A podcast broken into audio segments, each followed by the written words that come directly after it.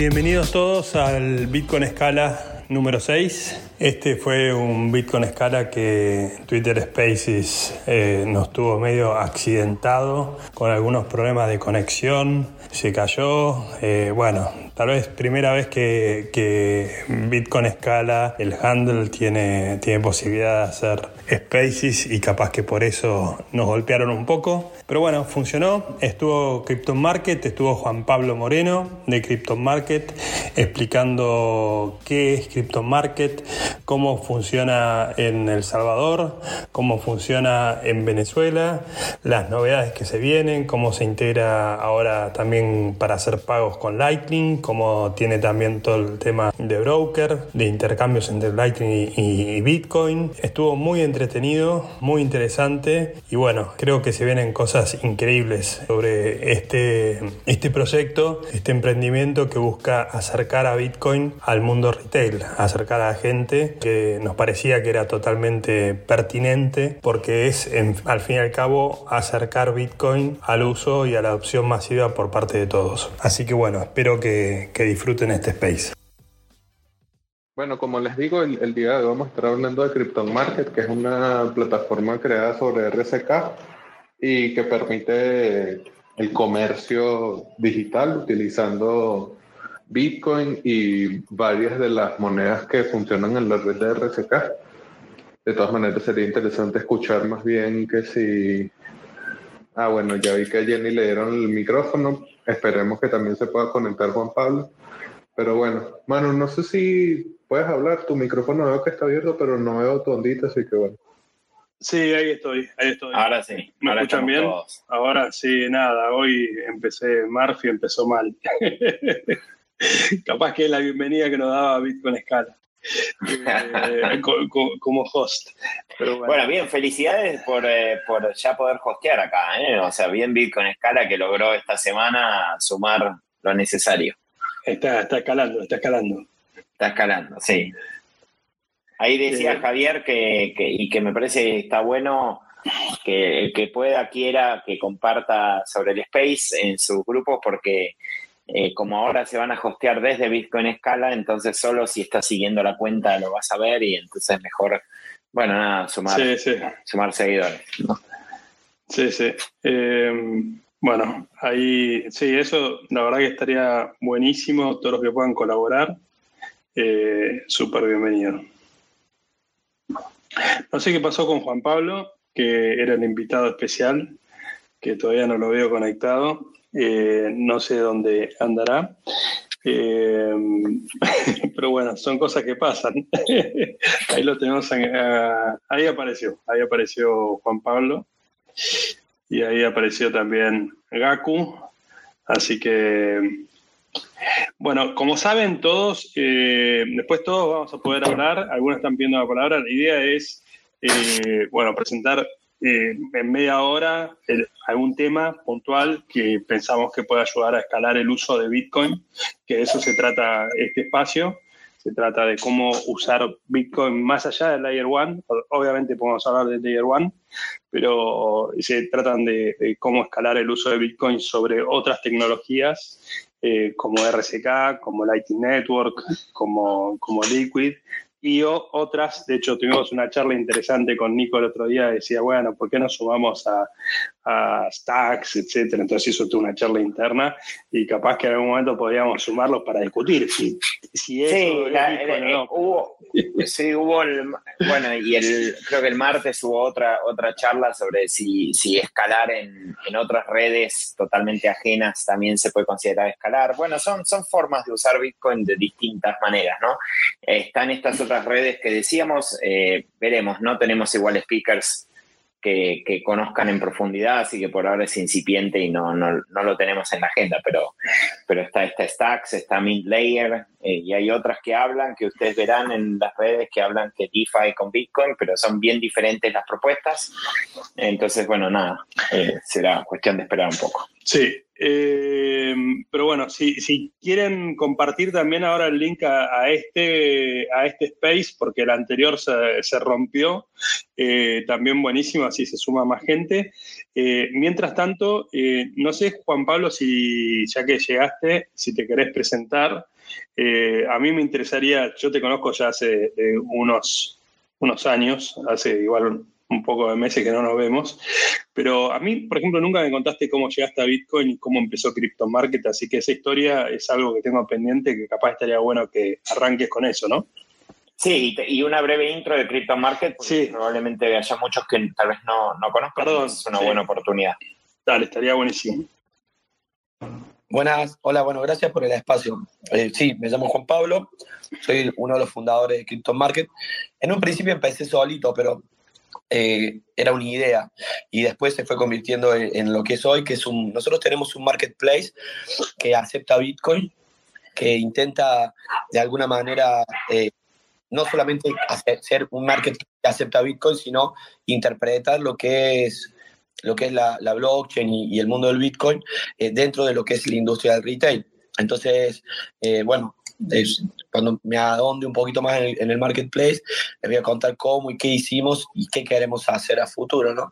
Eh, la forma en la que yo entré al Bitcoin, o sea, yo siempre pienso de que, eh, de que, de hecho, casi que se me, se me jode la frase cuando vine a El Salvador, porque yo siempre decía de que uno no llega al Bitcoin, el Bitcoin llega a uno. O sea, a mí me pasó que tipo 2011, 2012, yo estaba en Helsinki, en Finlandia, había formado familia y la verdad que el trabajo que hacía no me gustaba, toda la vida viví de, la venta y todo, y allá no hablaba, no hablaba finés, entonces se me cerraban muchas puertas.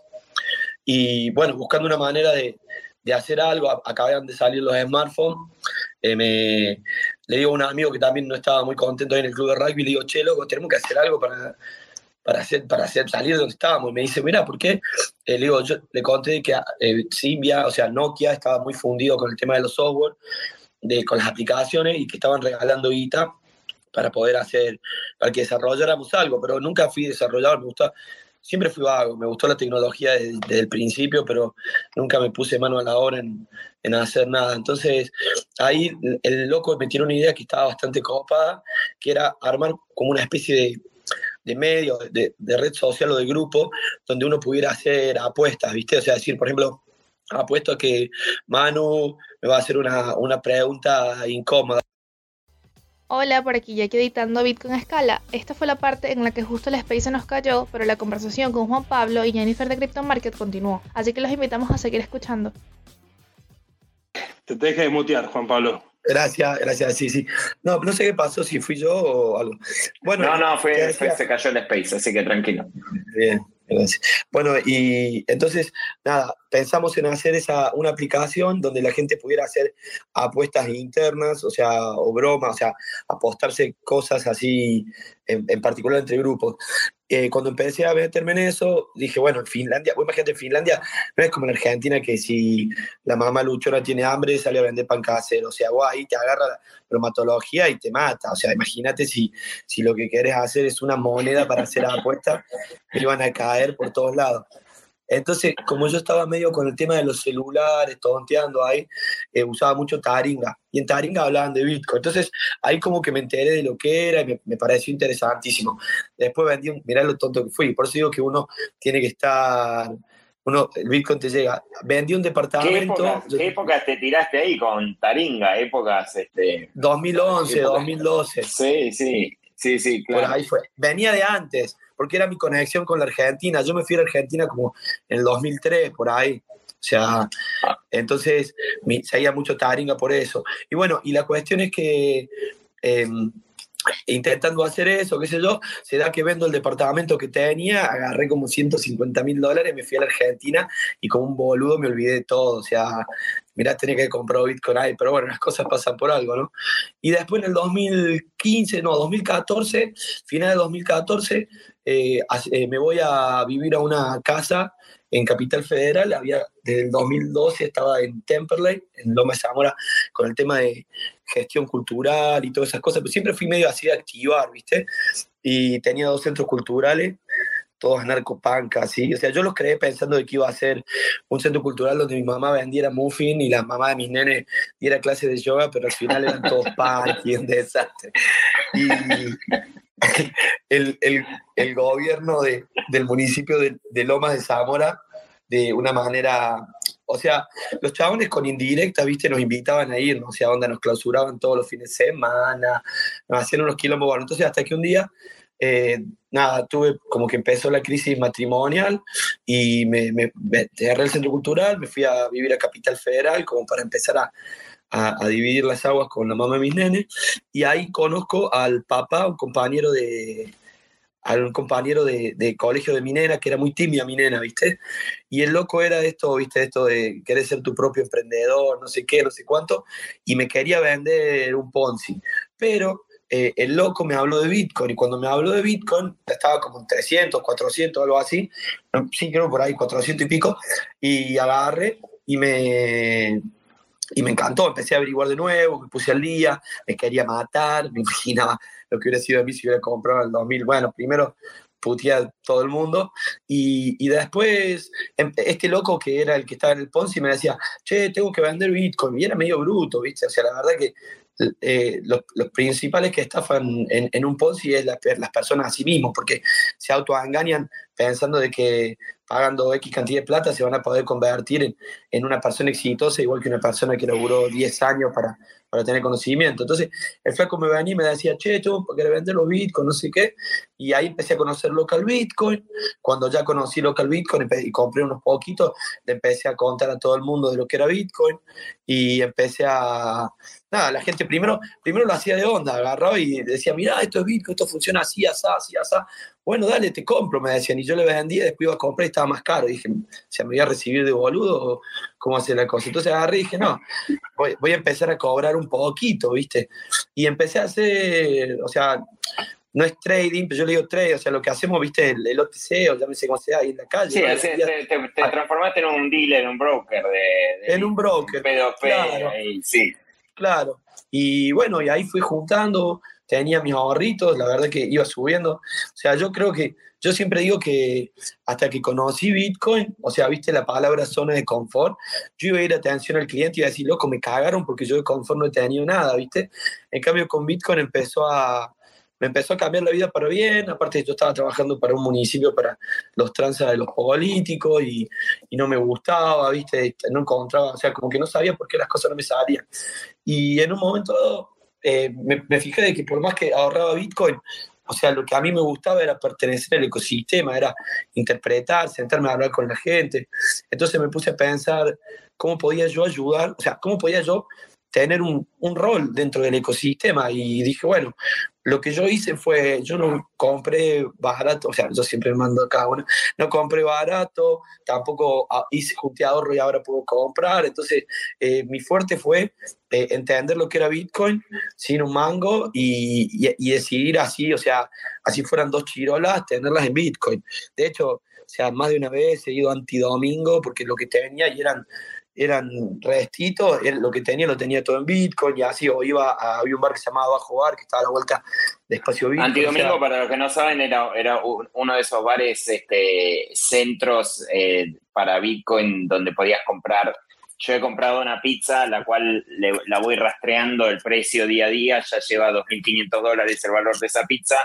Este, eh, la voy trayendo la voy traqueando. O sea, justamente esta, hace dos semanas este, chequeé porque todavía tengo el ticket, la foto del ticket con la que compré esa pizza y bueno, ahora ya son 2.500 dólares y voy siguiendo a ver hasta dónde llega el precio de esa pizza. Pero antedomingo vendía, era un bar de música y, que, aceptaba Bitcoin. Un grosso el chabón de antedomingo. Viste, después dicen que es el Dani Alos, que, mucho ¿no? sí. bueno, y ahí entonces eh, yo dije, bueno, el fuerte mío ha sido saber juntar Bitcoin sin ser un inversionista, sin ser un especialista en finanzas, eh, sin tener grandes ahorros.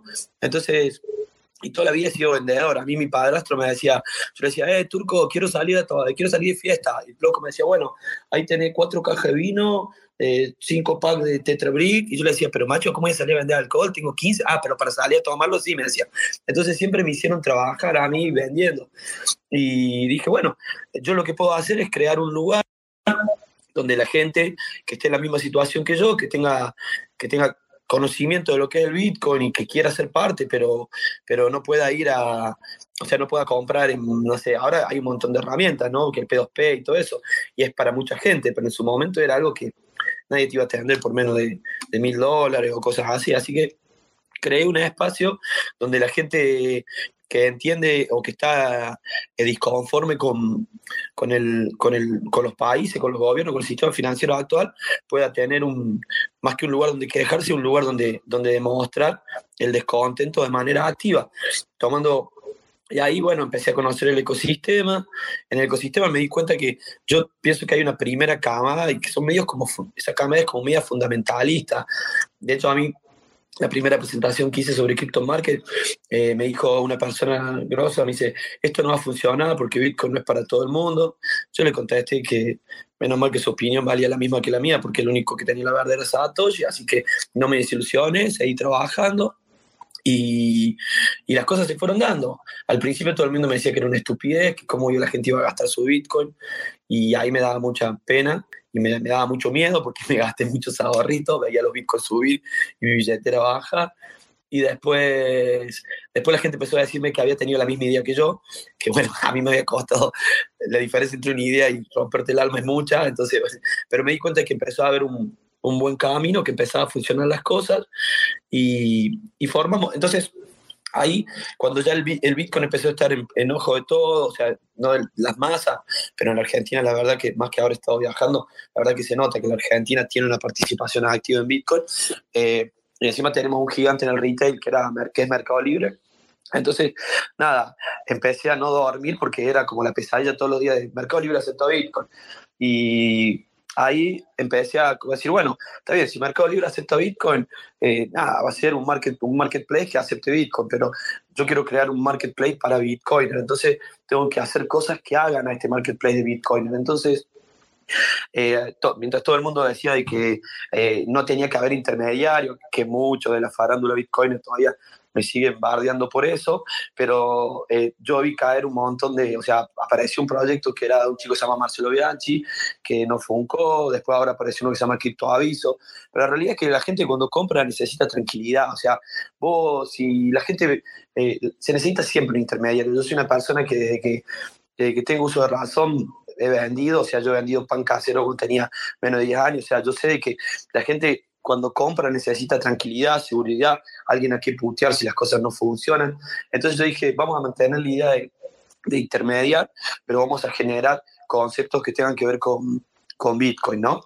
Y creé, eh, base, me basé en tres cosas, privacidad, eh, privacidad, eh, la irrevocabilidad de las transacciones y la descentralización. Son cosas que yo no notaba que Mercado Libre, eh, o sea, hace aguas por todos lados. Entonces yo dije, bueno, si Messi le mete cinco goles al, al Bayern Múnich, pero cuando viene a jugar contra Bolivia, se le llena el coso de pregunta, eh, yo puedo asociarle la cancha a Mercado Libre. Entonces agarre y la privacidad lo que hicimos fue hacer de que no, de que no se registre la gente que compra. O sea, si ustedes entran a Crypto Market, les aparece un formulario, porque obviamente cuando alguien compra un iPhone no se quiere hacer el Satoshi Nakamoto, no te llega a funcionar, o a querer ir a agarrar el cogote al chabón y decir, este celular es mío, ¿entendés?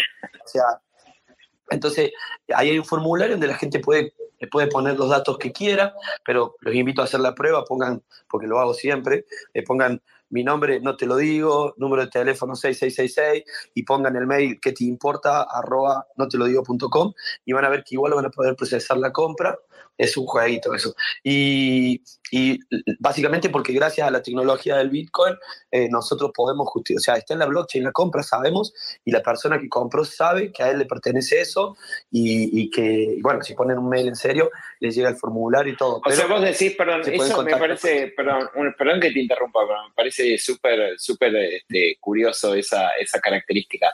O sea, lo que estás diciendo es que el comprador, desde el lado del comprador, por lo menos, puede comprar en forma totalmente anónima porque de últimas siempre te va a poder demostrar que fue él el que pagó, digamos. O sea, exacto. O sea, eh, si, llega, si llegara un conflicto, esa persona anónima podría registrarse formalmente y decirte, mira, esta dirección es mía, te puedo firmar algún mensaje o alguna cosa y, garantizar que esa transacción era, suya, digamos. Pero por esa razón dejaste... 100%. Interesante hay un montón de tecnología que se puede utilizar. De hecho, nosotros vamos a migrar todo a RIF, o sea, para que sean contratos inteligentes lo que se haga entre las partes. Entonces, hablando de esto del intermediario, ahí empieza el, el por qué. ¿Ves? La persona mantiene su privacidad y se mete en, en la página de Krypton, entra en el chat y dice, mira, yo soy el que acaba de comprar tal iPhone, tal cosa en tal lugar Acá tenés la orden de compra y ahí empiezan los Kryptonians. Los Kryptonians son básicamente, yo soy el primer Kryptonian, o sea, son flacos que saben de Bitcoin, pero tienen que laburar para poder tenerlo. Entonces, los Kryptonians hay por todo, o flacas también, porque acá está Jenny me va a matar. Entonces, eh, somos gente que somos gente que, que, queremos más, que queremos participar y que queremos. Entonces, los Kryptonians lo que hacemos es intermediar. Entonces, el Kryptonian le resuelve el problema a la persona y va y compra el celular. Ahí ya estamos hablando de una cosa de centralización. O sea, yo necesitaba expandirme rápido. Bueno, eh, Crypto Market es recontra escalable porque básicamente lo que se necesita para poder hacerlo operativo es una oficina, un Kryptonian y un par de papeles que ahí nos, nos, nutrimos de, de, un equipo de abogados que están en el ecosistema y que saben un montón. No sé si pasarles el chivo o no, no sé hasta cuándo, cuánto quieren que yo sea su cliente, pero básicamente son crack los chabones nos, ayudaron a armar la arquitectura de, que necesitamos para poder hacer esto y creamos los Kryptonian. ¿Por qué? Porque nosotros ya veíamos la idea de que los bancos, obviamente, si ellos son los dueños de la fiesta y vos le pones un parlante al frente, no van a querer que vos, o sea, que a vos te vaya bien, le está arruinando la joda. Entonces, nosotros, además, un pibe de barrio que vaya a un banco a decir, voy a abrir un exchange, ¿sabes que me metí en una patada? O sea, bueno, literal eso pasó en el Banco Industrial, cosa que agradezco y le mando un beso a lo del Banco Industrial porque le están cerrando la cuenta a todos los que se fueron a transar con ellos y nosotros tenemos cuenta en bancos internacionales y no nos joden. Así que nada, eh, de paso le mando un besito. Y eh, entonces empezamos a crear la figura de los Kryptonian, que si vos te pones a pensar son como un P2P de Binance, pero son personas que están certificadas, que están respaldadas por las personas.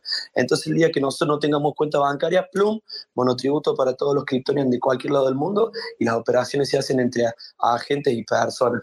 Así que básicamente tampoco tenemos miedo por ese lado.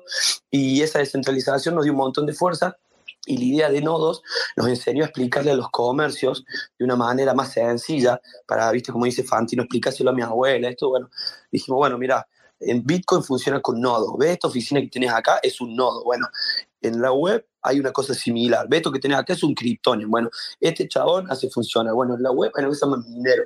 Por esto el Bitcoin sirve, por esto el Bitcoin. Y después, entonces la gente ya va entrando. Entonces, como que somos, como que nosotros lo explicamos básica las cosas y le hacemos entrar a la gente de los comercios y todo eso. Y por último, esa sería la descentralización. Y después la irrevocabilidad. Mercado Libre juega con la guita de la gente. O fíjate, ejemplo, eh, viernes de agosto previo a las pasos. Dólar a 40 pesos, ¿cierto? Imagínate un flaco que vendió 100 iPhone, vendió 100 iPhone y tiene ahí, los, ayúdame, 400 mil pesos, dije bien, eh, para, para liquidar el lunes y comprar nuevo material y se levanta con que, con que o sea, por lo de Albertito, se le fue el dólar a los 70 y que encima Mercado Libre le va a retener el dinero 15 días más. ¿Por qué lo hace esto Mercado Libre? Porque lo que Mercado, hizo, Mercado Libre hizo fue nutrirse de los comercios, porque obviamente lo noté yo cuando salía a contarle a la gente de que tenían un portal diferente. Ellos eh, se comieron a todos los comercios que quieran trabajar en la web, ¿cierto? Y, y, entonces nuclearon la, nuclearon la oferta y la demanda les entró como una agua por un dique. Entonces, ahora lo que Mercado tiene, gracias al algoritmo y todo, igual que, igual que Amazon es la data de lo que vendemos cada uno. Entonces los chavales cuando quieren te ponen reglas como, eh, si no le gusta el producto, señor, lo puede volver hasta dentro de un mes. Se le hacen re difícil al comerciante, total, ya no lo necesitan, ya lo forrean. Y nosotros dijimos, no, nosotros lo que vamos a hacer es, le vamos a pagar a la persona en el acto. O sea, el Kryptonium va, constata que el producto es lo que la persona eh, compró, y bueno, ya tendrá su garantía, ¿no? Entonces, y se le entrega el dinero a la persona en la moneda que quiera. Si es, si la persona elige que sea en cripto, en la cripto que el cliente pagó. Si el merchant elige, por ejemplo, Bitcoin, eh, que nosotros aceptamos Bitcoin y Lightning Network y trabajamos mucho los tokens de RSK y también aceptamos otros para que después ningún vivo diga, eh, es que no aceptaban DAI entonces cree lo mismo o cosas así. Entonces agarramos y le pagamos con la moneda que el cliente nos dio. O le pagamos en la moneda nacional. Ahora, si ellos quieren otro tipo de, otro tipo de moneda o algo, entra una cosa que se llama crypto broker. Y ahí lo que pasaría a hablar yo es de los criptoservicios. Los criptoservicios nacieron porque justamente lo que a mí me pasaba era que yo iba todo contento contarle a la gente de que no necesitaban más eh, exponerse en Mercado Libre que le retuvieran el dinero, todo. Y los flacos, está bien, flaco, me decían, pero ¿cuánto, ¿cuántas personas entran a tu página? ¿Y personas en mi página eso qué? Le decía yo, o sea, nadie me, no le servía a la gente. Entonces, lo que yo pensé es, claro, todos los marketplaces que arrancan, no solamente los de Bitcoin, todos los que arrancan y quieren competirle a Mercado Libre, a Amazon y todo, mueren en el intento porque, porque no pueden no pueden, eh, no pueden acaparar la oferta, o sea, porque la oferta ya está cómoda, ya la oferta, o sea, una persona que vende productos en un marketplace requiere de recursos humanos, de cargar el producto, darle seguimiento, cambiar los precios en Argentina, eso es una locura, todos los días los precios cambian, entonces...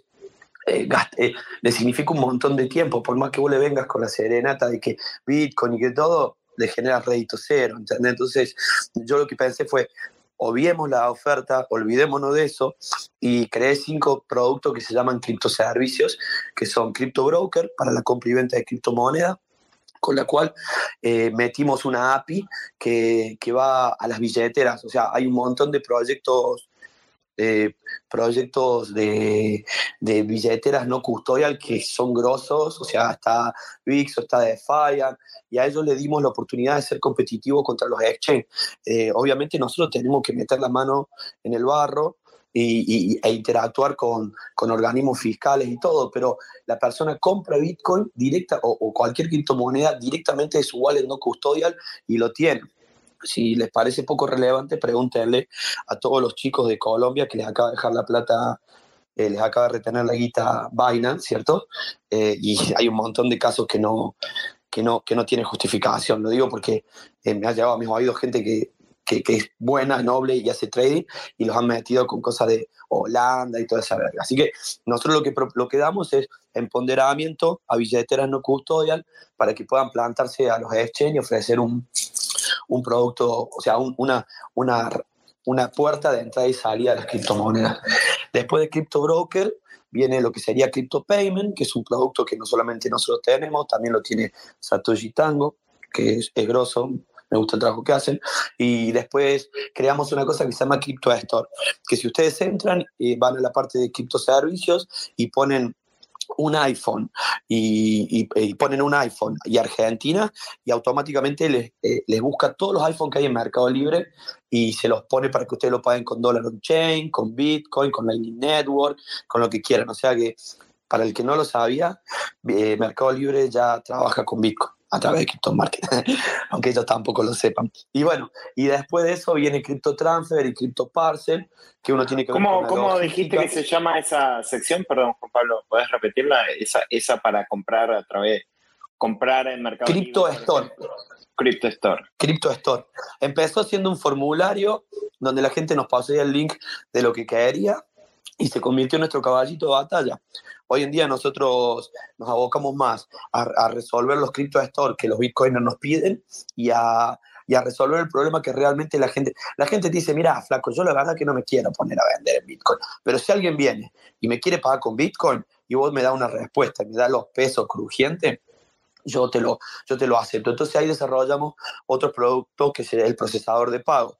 Nosotros ahora estamos, nuestros nodos, que están en diferentes, en la Argentina están en ocho lugares, tenemos 23 nodos, o sea, 23 oficinas en toda Latinoamérica, que se dedican los Kryptonian a visitar a los comercios y darles de alta para que ellos puedan procesar pagos.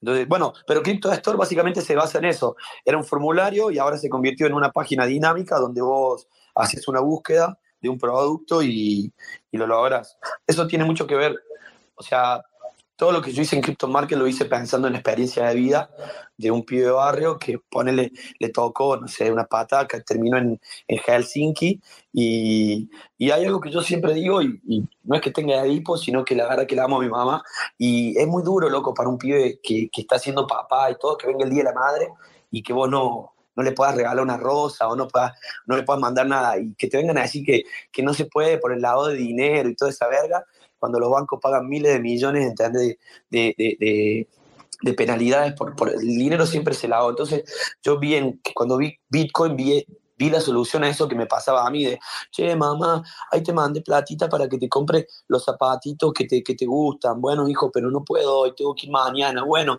mamá, al otro día te compraste los zapatitos. No, hijo, es que Western Union me tomó el peso al, precio que ellos querían y no me alcanzó, pero quédate tranquila que me compré una OJ. Y entonces, eh, ahora eso no pasa, ahora cualquier cualquier flaco que esté luchando en la Argentina, de Venezuela, puede comprarle un libro a su mamá y algún criptonian va a ir y decir, che, loco, tu hijo te ama. Y entonces, eso es lo que me mueve, eso es lo que nosotros intentamos hacer. Y es básico, es sencillo, pero es, una lucha todos los días. Juan, así que bueno, esos son te, hago los productos de consultas. Eh, eh, entiendo que estuviste hace la semana pasada, o no sé si este mismo lunes te volviste de Venezuela a El Salvador. Salvador estuviste también un, un... ¿Desde cuándo estás en El Salvador? Del 29 de julio. Un abrazo grande para Santi, para toda la gente de CryptoMarket que está bancando eso. O sea, ya te, internacionalizaste de verdad. El Salvador. ¿Y eso, eso lo habías pensado? O sea, cuando empezaste con CryptoMarket, ¿arrancaste con la idea de hacer un proyecto para Latinoamérica o se dio? Y, loco, o sea, vuelvo a lo mismo. Yo cuando vi Bitcoin, yo vi eso, vi conexión entre la gente común, vi una herramienta que ayudaba a la gente a pensar. Si te fijas, Krypton Market se llama Krypton como el planeta de Superman. yo digo siempre que hay problemas buenos y problemas malos, ¿viste? Algún día van a venir esto de los cómics a hacerme un juicio porque fuimos tan famosos que, que, que le estamos usando el nombre y ese problema lo quisiera tener en un futuro, no todavía, pero cuando esté totalmente... Krypton Market no, no existe. Eh, así como todo junto, creo. No, no, pero Krypton es el planeta ah, de Superman. Y básicamente lo que, lo que yo encontré cuando encontré Bitcoin es que es la solución a que yo he sido trosco, peronista, yo he sido de todos los ismos que he querido, con tal de que alguien cambiara las cosas, ¿viste? Y después me di, el Bitcoin a mí me enseñó de que, de que no se trata de que venga alguien y te cambie las cosas, se trata de una evolución personal. Entonces, Crypto Market básicamente es como, una, como un juego de palabras, ¿entendés? Como la neta de Superman, o sea, un mundo donde todas las personas nos hemos dado cuenta de lo que realmente es el, el valor y lo que significa el dinero, o sea, como herramienta de transferencia de valor y nada más.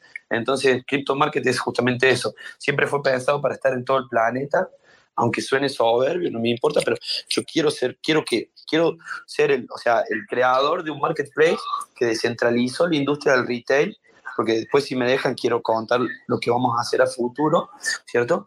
Eh, quiero ser eso, quiero ser el creador de un marketplace que, cree, que, que, destruyó el retail como lo conocemos de manera así monopólica y lo descentralizó y que, que, la gente puede estar en cualquier lado.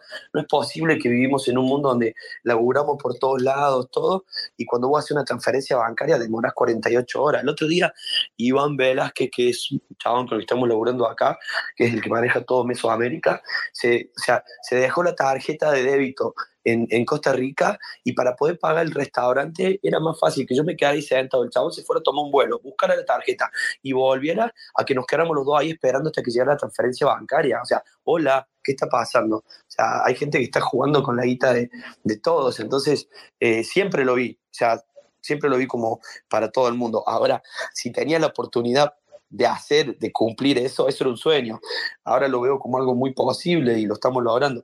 Pero cuando empezamos Crypto Market era yo y un programador el que le pagaba que, vos que necesitas un programador, necesita que, que sepa sobre programación que tenga una computadora y que tenga dos manos. Bueno, el mío tenía siete dedos. O sea, imagínate cómo, cómo arrancamos corto de recursos en Crypto Market, que teníamos un tío que no tenía ni puta idea de armar algo y, y un programador con siete dedos que no había terminado el secundario.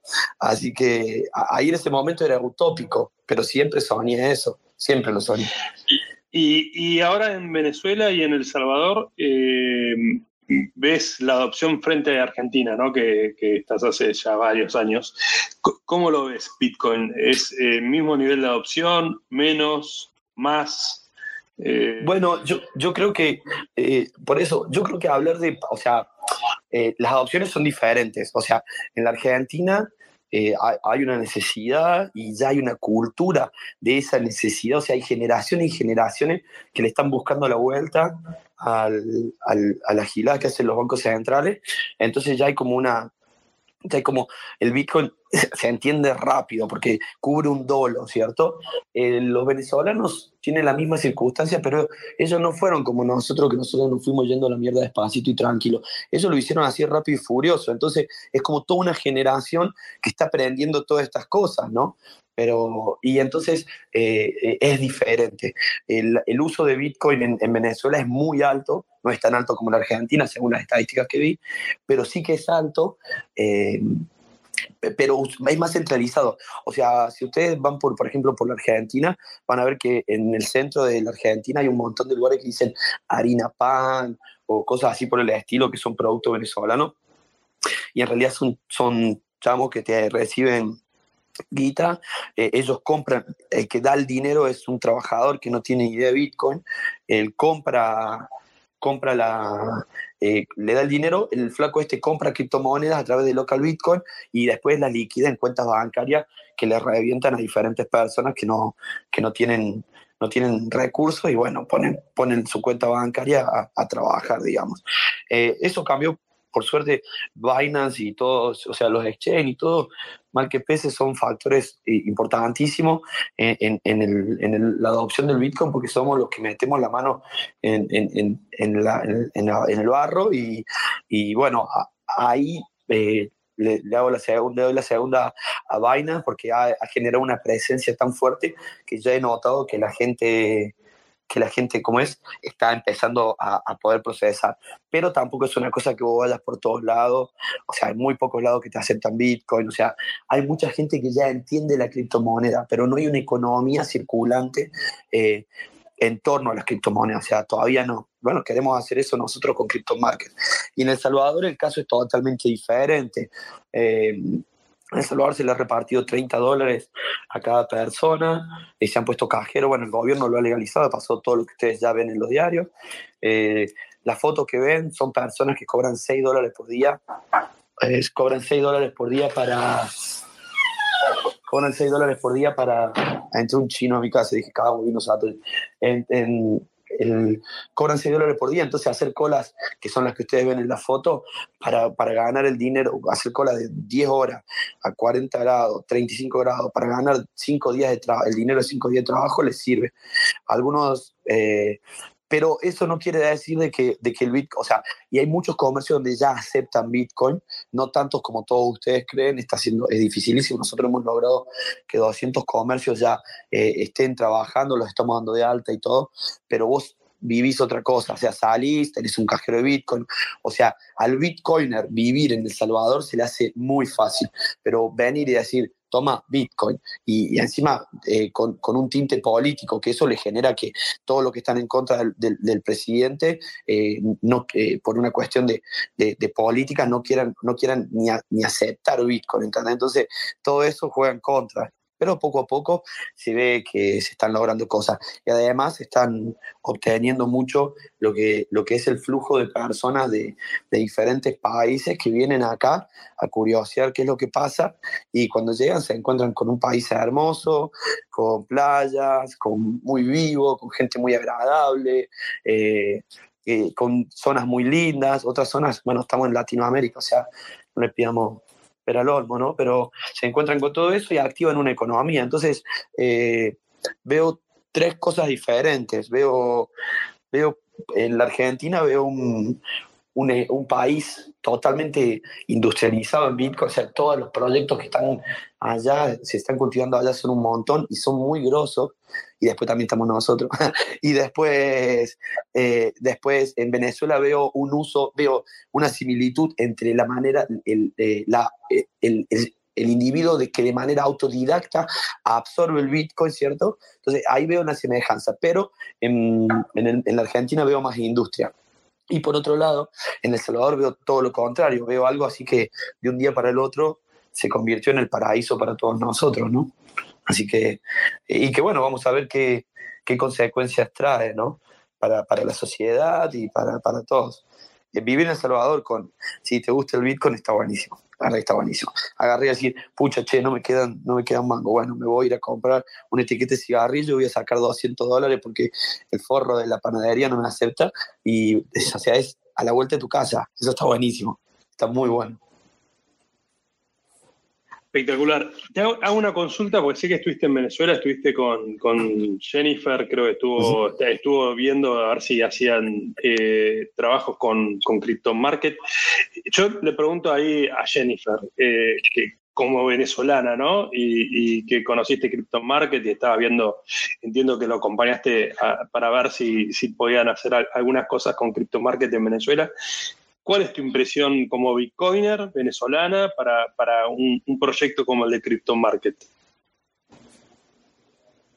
Sí, me escuchan. Buenas noches. Bueno, sí, tuve la oportunidad de conocer a Juan con su proyecto Crypto Market, que de verdad que lo, lo lleva en el corazón y lo explica en el alma, ¿no? Y le intenta llevar a, todos los, a todas las personas. En Venezuela tenemos un grave problema con el tema bancario terrible y el tema inmobiliario me gustaba muchísimo para, para introducirlo en este tema con criptomarcas, porque ya se están transando algunos inmuebles con Bitcoin, Entonces, pero no había dónde publicarlos o algo seguro donde realmente las personas pudieran tener confianza en, en publicarlo y al menos hacer como y dije, bueno, vamos a hacer un networking, a ver las impresiones. Y realmente Juan este, entendió pues el, el tema que, es un país complejo, ¿no? Se transa en una moneda internacional y no tenemos cuentas bancarias. Entonces, estas cuentas bancarias son exclusivamente para personas que tienen este, o están residentes afuera o tienen este, su, la mayoría de cuentas incluso, o sea, algo muy sumamente delicado. Entonces yo decía, ¿por qué no tener sus cuentas en Bitcoin, dejarlos en Bitcoin sin enredarse la vida y sin estar buscando más problemas? No, porque yo creo que usar cuentas prestadas es lo, peor que puede hacer un ser humano, este, por los riesgos que tiene. Entonces, bueno, realmente nos fue súper genial porque la receptividad fue rápida, a pesar de que la convocatoria fue muy rápida. Este, y el feedback fue genial. Mucha gente quedó pendiente en ir haciendo las pruebas de anuncios de, sus inmuebles, sobre todo con los corredores inmobiliarios que son los que están allí de la mano con, con estas personas al día a día. Y este, viendo que el mercado inmobiliario también es muy amplio, o sea, tenemos, bueno, cualquier cantidad de empresas que están dedicadas, no solamente en Carabobo, también hicimos un encuentro en Caracas, porque los inmobiliarios pues no, nos solicitaron verificar un poco más con respecto a lo que es la, la plataforma. O sea, la plataforma va ahorita a tener unos ajustes, incluso estamos trabajando en eso, eh, uno de los de Market, justamente para, para adaptarla al país y adaptar, digamos, todos los requerimientos. Entonces, tenemos un grupo en Telegram, ahorita próximamente se los voy a dar, de, de CryptoMarket Latam para ir haciendo comunidad y de una otra manera ir haciendo esa experiencia de cada usuario para generar ese feedback ¿no? que, que necesitamos también para ir creciendo en buscar soluciones.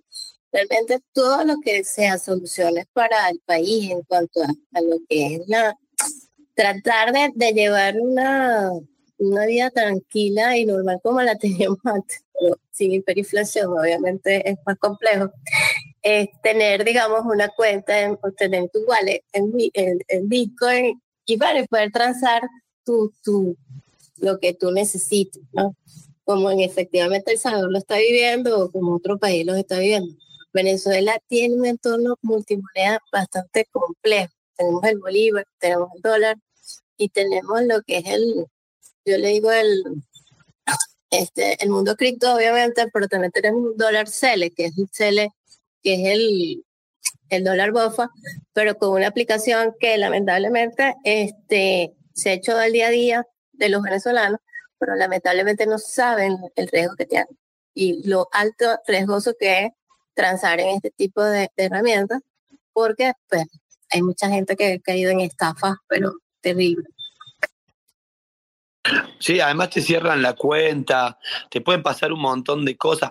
Y es, yo creo que es un delito que cometen las, eh, los representantes de las sociedades para con los individuos, porque fuerzan a la gente a, vivir en marginalidades o a poner sus valores en riesgo y, o a quedar encerrados dentro de un país. Cuando, eh, salvo financieramente, hoy en día el mundo está totalmente globalizado.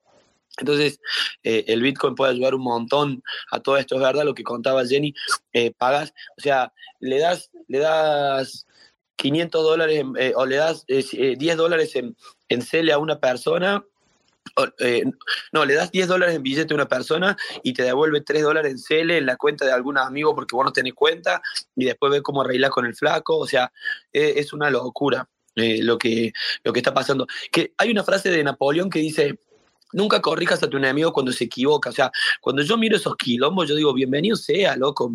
Sigan pudriéndola así, sigan demorando las transferencias, que van a hacer más fácil la adopción del Bitcoin. Eh, eso es lo que, lo que se nota mucho, es verdad, en, Venezuela.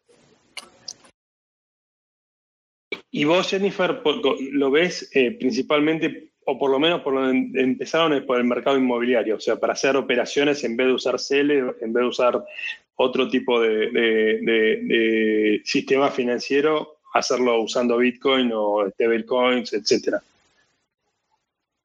No te escucho, ¿eh? no sé si, si perdiste el audio o si soy yo que no la escucho nada más. No, yo tampoco. Sí, si hay, si hay un mercado, pero incluso de las personas que están ofreciendo ¿Me escuchan? ¿Me escuchan ahora? Sí, ahora sí, ahora sí. Ahora sí me escuchan. No, e, es, la misma, este, la misma persona que están ofertando sus inmuebles en, en criptomonedas y en Bitcoin, eh, que ellos requieren, digamos que, oye, mira, a veces yo quiero publicar mi inmueble, pero no consigo un corredor que tenga te perdimos de speaker a, Jennifer. bueno, yo descubriendo. Mira, te decía, eh, lo que te decía ella es que y es verdad, eh, al ser un país que básicamente todo esto que pasa en Venezuela es porque no hay billete, o sea, no hay billulla circulando. Entonces la gente, o sea, ya está totalmente dolarizado el país, los precios están en dólar y todo, pero no hay moneda para, para circular, solamente hay cuentas bancarias con dinero. O sea, básicamente la economía de Venezuela se mueve mucho dentro de Estados Unidos. Entonces, lo que, eh, lo que suele traer un gran flujo de dinero es la venta de inmuebles. Están baratísimas las casas. Vean Luisito Comunica y se van a dar cuenta de la magnitud del bajo precio. Eso es barato, barato.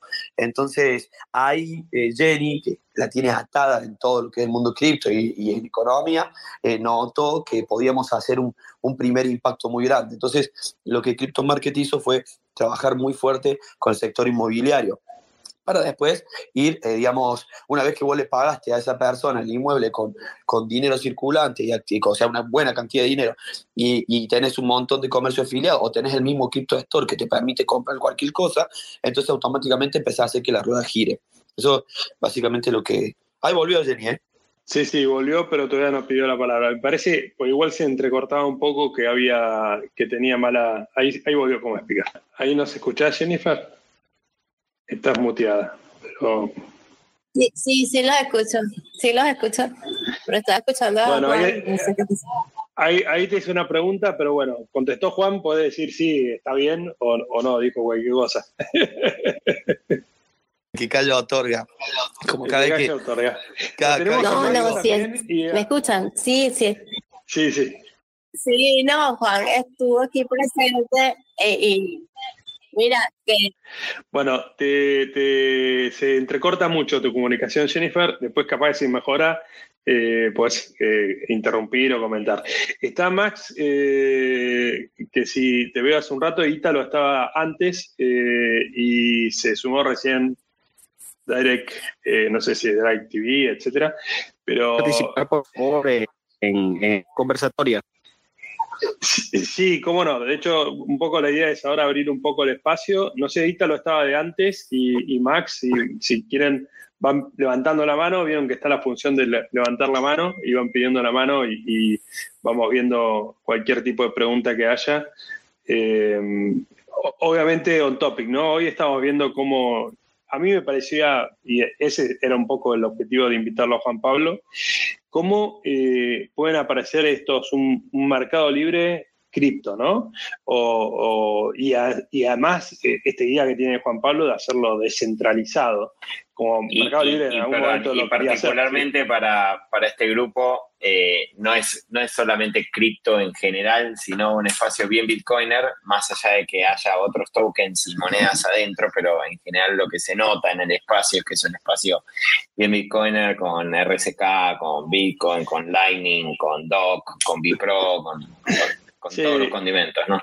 Bueno, Juan Pablo, lo que lo conocemos de hace un tiempo, sabemos que es Bitcoiner, creo que bastante maximalista, Pero y, que, y que acepta otras cosas porque dice, bueno, lo requiere el negocio, pero bueno, eh, eh, de hecho ahora acaba de meter Lightning y, nada, o sea, a mí me, me, gusta, pues esto, ¿no? Es, es cómo llegar a retail, cómo estar innovando en la última milla, que creo que muy pocos estamos haciendo esto en Bitcoin, o sea, Bitcoin lo pensamos más como reserva de valor, trading, etcétera, pero como que no llega a, bueno, voy a comprar la pizza. Yo, by the way, digo, soy usuario de Crypto Market, he comprado cloro para pileta, eh, tengo mi auto en venta en Crypto Market, si van y se fijan ahí dentro de los autos que están en venta, está mi auto, o sea, pueden publicar cosas.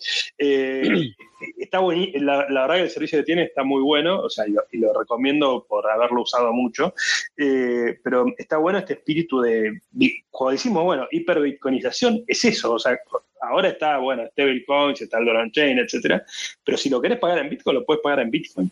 Eh, y eso a mí me huele la cabeza. Eh, estaba, bueno, Max, no sé si, si, querés comentar algo, porque la otra persona que estaba o se cayó, se fue, recién acabo de mirar. Saludos, la verdad que no tengo para aportar de lo que venía hablando de la realidad de Venezuela, no la conozco, así que es un poco lo que puedo, aportar ahí. Pero seguramente en el próximo tópico, Omar. Espectacular. Bueno, y no sé, eh, DIR, DIR TV, eh, supongo de Venezuela, no sé si querés comentar o consultar algo. Bueno, se bajó recién. Eh, Javi, está, sé que estás por ahí. Eh, Jennifer, si estás de speaker de vuelta, no sé si querés comentar algo más, o Nico. Sí, ya me escucho, me pasa que estoy con problemas de conexión. Sí, tengo Está andando horrible el Space hoy. Se me cayó dos veces, no aumentaba la comunicación. Hay días que son malos días. A nosotros no, siempre. Este, eh, buena vibra es que tiene Juan, de verdad que él es muy buena vibra. No, me, encantó compartir no solamente con, con, el, el, el, aspecto de, de cómo descentralizar criptomarket. O sea, yo decía, como una empresa que tiene que cumplir ciertas regulaciones en cada país, ¿no? Y, y cómo llegar a la descentralización real en un producto que, que es súper este, super regulado, ¿no? En, todos los aspectos cuando hablas de venta de bienes y servicios. Eso fue algo súper genial conversarlo con, Juan. Tiene ideas geniales, viene, viene con grandes propuestas para, incluso para todo el ecosistema que quiere invertir, va a venir algo bueno por el Qué bueno, sí, sí, sé, sé que Juan Pablo, desde que lo conozco, quiere hacer, ver cómo hacer una, una DAO, cómo descentralizar Crypto Market. Eh, eh, es un desafío enorme, ¿no? Pues una cosa es una DAO, un protocolo, y otra cosa es hacer un, algo descentralizado de, del comercio retail. Me parece muy, muy, muy desafiante, si os puedo decir, de, mínima. bueno, sí. Hay, de hecho, la, ya hemos entrado en una segunda etapa donde estamos hablando con gente que sabe del tema para que nos dé una mano eh, y estamos, ya hemos hablado con los abogados. Ya al tener la figura del criptonian y del nodo, y, lograr hacer, y, y, lograr, o sea, primero fue pensar si era utópico, y, pero después cuando vos pateas un poco la calle y te encontras con una Jenny, te encontras con un David de Colombia, con un Melvin o con un eh, Roberto o un Iván en El Salvador, Costa Rica, cuando empezás a patear, te encontras con el gordo de Adrián de Neuquén y pensás que hay un montón de gente así, o sea, no somos machos, pero somos muchos, ¿entendés? Entonces, eh, y todos ellos tienen el mismo rol y la misma visión que nosotros. Y llega un momento donde ya una figura como de una persona por encima de todo, eso no tiene sentido. Entonces, lo que nosotros estamos trabajando ahora es cómo tokenizar esto. Creemos que lo primero que vamos a hacer va a ser, eh, o sea, va a ser sacar eh, una parte chiquitita y que eso sea como un que eso sea como una, como una ICO que ayude a, a, poder expandir todos los nodos que necesitemos abrir y posicionar y, y, y, lograr, digamos, activar y que, y que esos mismos tokens que las personas tengan les dé ganancias sobre lo que Crypto Market va generando, que hoy por hoy, o sea, o sea y a los hechos me remito, o sea, eh, Open Bazaar es un proyectazo, pero lo salvaron los, los bitcoiners. Eh, el otro, este Pures, lo tuvieron que salvar los socios. Nosotros ahí silbando bajito, ¿entendés? Eh, hemos venido, o sea, trabajando y generando nuestros autos, nuestro propio nuestro propio recurso. El tema es que de repente me dijeron mis socios y la gente que trabaja ahí en Espacio Vico, o sea, en la oficina nuestra de cripto, como no me soportaban, me dijeron andate una vuelta y yo ahora empecé a caminar y ahora lo único que me gusta hacer es abrir nodo por todo el puto mundo. Entonces, y creemos que tiene que ser así ahora y ya. Entonces, la idea es que esos tokens nos sirvan para poder eh, lograr esta, esta, esta adopción masiva, digamos, o, penetración masiva del, del, mercado retail a través de las criptomonedas, más que nada en los lugares donde nos necesitan, que el, el, mayor ejemplo es Latinoamérica, y que esos mismos tokens que esta gente tenga sean los que después se necesiten para comprar, lo, para poder, eh, digamos, eh, abrir un nodo cuando sea una franquicia el nodo. Entonces, esos tokens automáticamente le van a tener salida por, por, el mismo, por la misma demanda para poder abrir nuevos nodos, ¿cierto? Nosotros estamos abriendo nodos en lugares donde sabemos que es fundamental que el Bitcoin esté, pero después va a haber un montón de lugares donde la gente quiera abrir más nodos y a medida que vaya habiendo más opción de Bitcoin, vamos a necesitar de más nodos para poder trabajar. Entonces, esas personas van a tener salida de ese token a través de ahí. Y ese token, cuando, por ejemplo, la idea es, suponete que Crypto Market vende 10%, eh, toque, pone una cantidad finita de tokens, ¿cierto? Y libera solo 10% para una ICO, para una ronda. Entonces, ese 10%, la persona va a ser el primero que pueda, o sea, para poder armar un nodo vas a tener que ir a tocarle la puerta de su flaco y decir, che, te quiero, necesito ese token para poder abrir un nodo. Ahora, si esas personas no quieren liberarlo, entonces eso quiere decir que Crypto Market está lo suficientemente maduro como para poder liberar todo el resto de tokens y que, y que la gobernanza esté basada en ese token. Eso es lo que quiero lograr. ¿Cómo lo voy a hacer? No lo sé tendría que haber estudiado, así que ahora me queda, me queda que me apoyen las personas que saben. Así que eso ya, por suerte, hay gente como Maxi, que es un crack, que está eh, recontra enterado de eso y que te escucha y que te recomienda. Está la gente está de los abogados, esto que te digo, que, que están muy interiorizados. Y bueno, gracias a Dios o a quien le recen a ustedes, eh, estamos eh, rodeado de un montón de gente que, que, sabe lo que queremos hacer y que, y que nos ayuda. Y te vuelvo a decir lo mismo, existiendo gente como Jenny, como Iván, como Melvin, como Adrián, como Carlos, loco, el chabón de corriente, es un zarpado lo que hago ese flaco armo. Los nodos de, Argentina, por ejemplo, de Crypto Market son PSA, PMSA Capitales, que son los brokers de Mendoza. O sea, es una entidad que está dentro de Crypto Market, pero son ellos, ellos son ellos. Eh, por ejemplo, el, el nodo de Corrientes es eh, uno de los fundadores de, la Cámara Blockchain en corriente.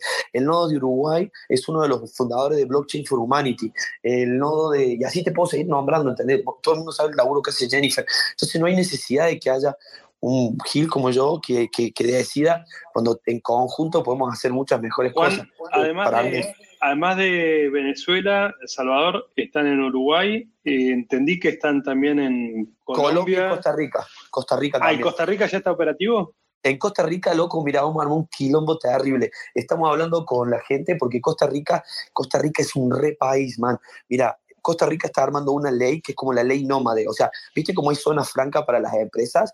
Va a haber zona franca para los humanos. O sea, vos te vas a poder andar ahí sin tener que andar con toda esa burocracia de las naciones, nacionalidades y todo eso. Entonces, va muy de la mano con el Bitcoin. Estamos trabajando ahí, estamos tocando puertas, o de hecho, nos han tocado puertas, es el laburo de Iván, genio. Iván, Iván y Melvin y toda la gente de la cooperativa ASCAP armaron una, una así como en, en Venezuela el sector inmobiliario es como el flujo de ingreso y, de, el que genera, eh, activa el motor de la, de la economía, en, los, en, en, lo que noté desde Colombia hasta, hasta El Salvador, es que las cooperativas como el Banco Credit Cop de la Argentina, tienen un poder terrible para, para entender y brindar servicios financieros a la gente. Entonces se armó una, una wallet que es la Cope Wallet y eh, eh, y en El Salvador ya estamos también cerrando con algunas cooperativas para que utilicen la wallet y para que tengan representación, o sea, para que sea nuestra representación. Y paralelamente, gente del gobierno que vio lo que está pasando en El Salvador y que entiende que, por ejemplo, Lightning Network está bueno, todo suma, loco, pero hay un montón de cosas que no, que no se pueden obviar. Por ejemplo, a mí me cambió la vida cuando apareció Doc porque, o sea, no tenía que entrar en dualidad. Yo podía decir, loco, yo te puedo dar Bitcoin y te puedo dar estabilidad, ¿cierto? Entonces, hay cosas que no se pueden obviar. Y el, el, principal problema para que la gente tenga Bitcoin en El Salvador es la fluctuación de la moneda. Entonces, me a decir, no, pero es que adentro de la billetera chivo lo pueden cambiar por, don, por dinero. Mae. O sea. Te perdí, Juan. Chao. ¿Me escuchás? Hola, hola, hola. Ahora sí, ahora sí. Te decía de que, de que eh, la estabilidad de la moneda es muy importante. Entonces nosotros queremos llevar a todo el, a todo el proyecto de RSK, eh, incluyendo lo que es eh, Chain y todo, queremos hacérselo llegar como alternativa al gobierno de, de, Costa Rica porque sabemos de que están, de que están trabajando en una ley Bitcoin. Ellos se consideran la pequeña Suiza y tiene mucho, tiene mucho sentido de Latinoamérica y, y no quieren estar atrás en una, en una movida así. Así, que, 2022 es, es, Costa Rica. No, 2022 no, más. El, nosotros tenemos una campaña que la bronca era cómo hacemos para enseñarle a la gente de, Yo cuando llegué a El Salvador eh, empecé a patear, a caminar, caminar, caminar, y lo primero que noté, eh, o sea, llego al, al, centro de la plaza y miro todo así, un mercadillo, onda como el que tenemos en la sala, algo así, y, y lo que miro, digo, y la gente tirando la basura al suelo. Y yo dije, loco, ¿cómo le van a explicar a esta gente sobre Bitcoin si todavía no le enseñaron a tirar la basura en el suelo? Pero después me quedé mirando un poco más y sabes que me di cuenta que no es que no le enseñaron a tirar la basura, es que no había tacho de basura, ni siquiera le dan la herramienta. Entonces, lo primero que se me ocurrió es, tenemos que educar a la gente, a la gente le tenemos que enseñar qué es y qué no es Bitcoin. O sea, es lo primero que tenemos que hacer. Entonces, creamos una campaña junto con Iván, va, conjunto a mucha gente, pero idea del principio con Iván Velázquez, que se llama Bit Centenario, que lo que busca hacer es, eh, a través de la educación, justamente el prócer de, del Salvador, de la libertad del Salvador, decía que la educación es el arma, el, arma de los pueblos. Eh, entonces dijimos, listo, vamos a usar esa frase, vamos a usar el centenario y vamos a salir a, vamos a salir a Kosovo, vamos a salir a, enseñarle a la gente. Y, ese Bitcentenario ya cumplió su ciclo acá en El Salvador. Pueden visitar la página bitcentenario.com, ¿sí? Ahí, acá lo que tiene son workshops que quedaron, ¿sí? Eh, todos los jueves. Y después eh, lo que vamos a hacer es eh, ir a Costa Rica. Ahora vamos a estar en Costa Rica y la idea es después llegar a todos los países de Centroamérica con esa campaña de Bitcentenario. En Costa Rica vamos a estar ahora en las primeras semanas de, en las primeras semanas de noviembre. Viajo hoy y van desde El Salvador a Costa Rica a ver cómo es el tema de eventos y ver si llegamos cómodos y bien para hacerlo antes de la BitConf o si llegamos o si es mejor hacerlo después. Así que nada, eh, cualquier cosa, ya que andan por El Salvador y tienen ganas de, ir, tienen, tienen tiempo, pásense por Costa Rica cuando hagamos la, cuando hagamos la campaña de Bit Centenario. Espectacular. O sea, ¿y eso qué fecha es? Bueno, justamente nosotros tenemos como fecha, ya está hecha la nota de prensa, ya está preparado todo, todo. Tenemos pensado hacerlo en la semana de, creo que el 8 por ahí, no, no tengo la mano que acá a mano, pero me parece que es el 8 cuando cae la, como el, el primer día y son tres, tres eventos, ¿cierto? Similar a lo que se hicieron acá en El Salvador. Obviamente no va a tener... 8, 8 de noviembre. Bien, ahí va.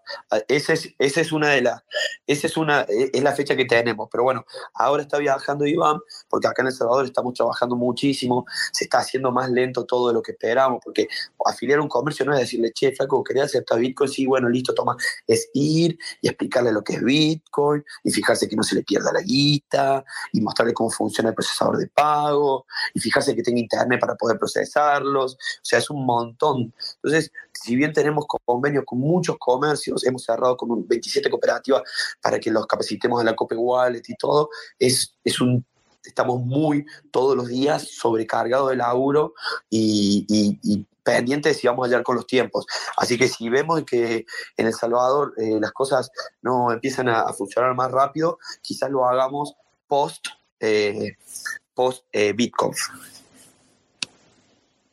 Claro, pues está la, la BitConf, que es la semana del 15 al 20, o sea, capaz que lo postergan para, pues imagina estar a full con, con la Bitcoin que, y está Adopting Bitcoin, están todos de mega eventos globales que se están haciendo en El Salvador. Exacto.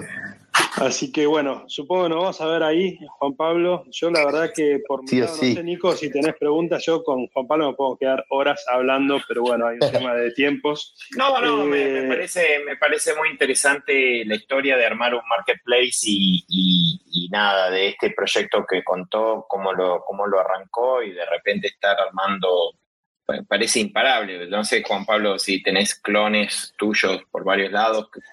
se llaman Kryptonian. Se llaman como que estás, como que estás por todos lados, digamos.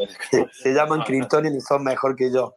El que pasa que, que... No, increíble. Me parece interesante ese concepto de armar esa red así. como Me, gustó mucho la, lógica que decías este, de más allá de ser un intermediario, tomar algunos pedacitos de Bitcoin y tratar de utilizar esa lógica en, el armado, así que no, nada, me, pareció, me, pareció me parece interesante.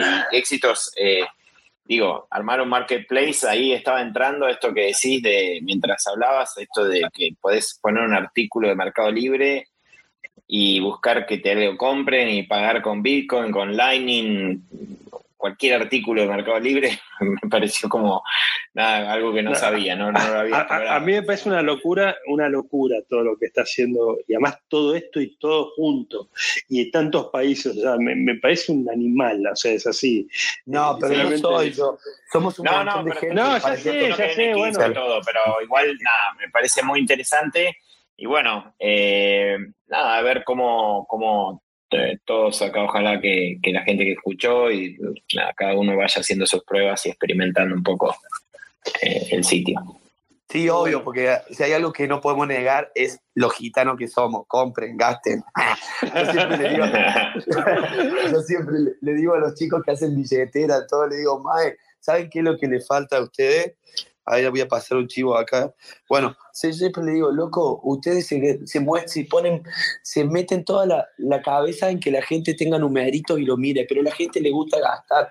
Loco, El Salvador es un país que tiene el 95% de su PBI endeudado y acá vivimos de joda todos los días, loco, ¿entendés? O sea, la gente consume, la gente consume, pocos ahorran, la gente consume. Si queremos hacer el Bitcoin masivo, tenemos que generar productos de consumo. O sea, no hay otra, no hay vuelta. Ahora, si queremos que el Bitcoin siga siendo para algunos pocos y todo eso, entonces ya sí, esa es otra historia. Cada uno, cada uno juega su juego y, tiene sus cosas. O sea, yo hace, como ustedes me preguntaban recién, y algo, eh, hace, no sé, seis años me preguntaba cómo podía hacer yo para ser parte de este mundo y salir del otro mundo donde vivía. Cuando estaba mi vida cambió para bien con el Bitcoin estaba yo en Buenos Aires con mis hijos re tranquilito tomándome un Negroni, ¿entendés? Me dijeron, te tenés que ir al Salvador. Yo dije, una verga. Yo no salgo de acá, para una vez que estoy bien no me voy. Y después me puse a pensar que todo lo que me pasó, todo lo bueno que me pasó, todo el apoyo que tengo, porque Manu es humilde, pero esas charlas que Manu dice son, siempre han sido consejos, prestarme el hombro, atenderme, generarme fuentes de, trabajo, lo mismo Maxi y todo. Entonces, toda esa bondad, que esa bonanza que yo he recibido ha sido gracias a que no me preocupé en cómo ganar plata, me preocupé en, che, loco, ¿cómo puedo hacer para que todo el mundo pueda tener Bitcoin? Entonces, esa va a ser siempre mi filosofía. Y si tanto amor le tengo al Bitcoin, necesito que mi vida no tenga dualidad, tiene que ser como dice el Bitcoin, Internet Tiene que ser, la evolución tiene que ser propia, tiene que ser responsable de todo lo que hago, tengo que ser un individuo importante pero no fundamental dentro de una gran red, todo lo que yo haga tiene que ser, tiene que estar demostrado, o sea, todas esas cosas son, y bueno, entonces, nada, eso me inspira un montón y por eso me gusta, y después te vas, no importa dónde vaya, agarra y conoces personas que están, en, están igual de loco, ¿entendés? ¿Y qué va a hacer? ¿Cómo no te va, no va a tener fuerza? O tenés ahí en Buenos Aires gente que se está rompiendo el lomo para que vos puedas cumplir tu sueño, porque básicamente es la verdad. A mí, o sea, yo estoy cumpliendo mi sueño, estoy siendo actor de mi vida, entonces, entonces todo eso, ¿cómo no te va a motivar? Entonces, es un momento trascendental, ya ahora tiempo para descansar. hay que hacer todo lo que se pueda. Bueno, maestro, eh, la verdad que gracias por las palabras también. Eh, y, bueno, la verdad que nos estamos viendo ahí en El Salvador. Impresionante todo lo que estás haciendo. Siempre que hablo con vos me, entero de nuevos planes que tenés y nuevas cosas que estás haciendo. Así que gracias de vuelta. No, gracias y, bueno, nos estamos, nos estamos viendo ahí en El Salvador. Nico, un gusto hablar con vos también. Y más vale. Sí, igualmente. Y gracias a todos. Jennifer, que quedaste quedaste callada, bueno, más o menos la, comunicación, pero igual eh, muy interesante todo lo que estuviste comentando sobre, sobre Venezuela y, bueno, esta, esta opción. Yo, yo tengo que ir a Venezuela y entender un poco más cómo funciona CELE. Eh, yo todo lo que escucho eh, es distópico, ¿no? O sea, ya Argentina es distópica y Venezuela lo veo que debe ser crazy total.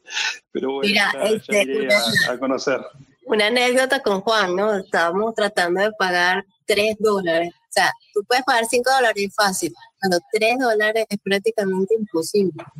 Porque si el pago móvil a las 10 de la noche se acaba, no tienes forma de cómo pagar los 3 dólares, porque no te dan el vuelto si pagas con dólares. Eh, bueno, un caos, porque un sale por 3 dólares tampoco existe, o sea, es una locura.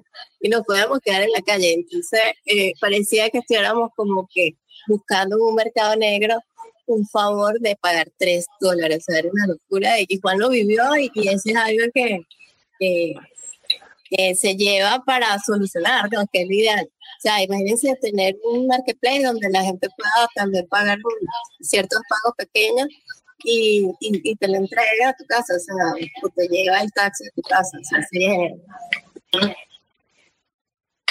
Claro, bueno, CryptoParcel justamente tiene, CryptoParcel y CryptoTransfer son dos herramientas muy pensadas para el, para el mercado venezolano.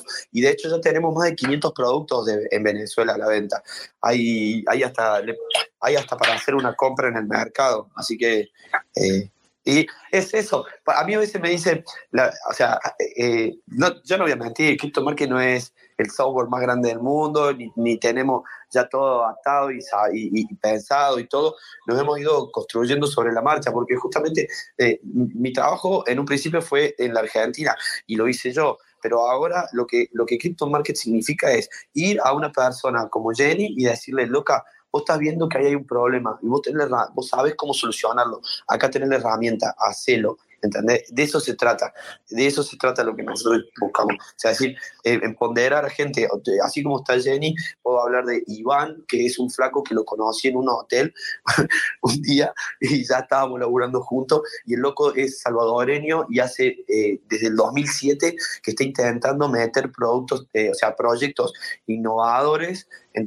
y, ecológicos o, financieros dentro de, dentro de Salvador, porque es la manera en la que él le agradece a su patria ser salvadoreño. Entonces, eso es lo que nosotros somos. Somos un, un conjunto de gente que hemos creado una herramienta donde cada uno ataja un problema que le, que, que le, que le duele a uno por ser parte de, un país y que intenta solucionarlo. Porque a la larga, eh, los bitcoins no tienen este problema, pero mucha gente puede facilitarle la vida a los bitcoiners, ¿cierto? A cambio de un bienestar que los bitcoiners sí tienen y esta gente no.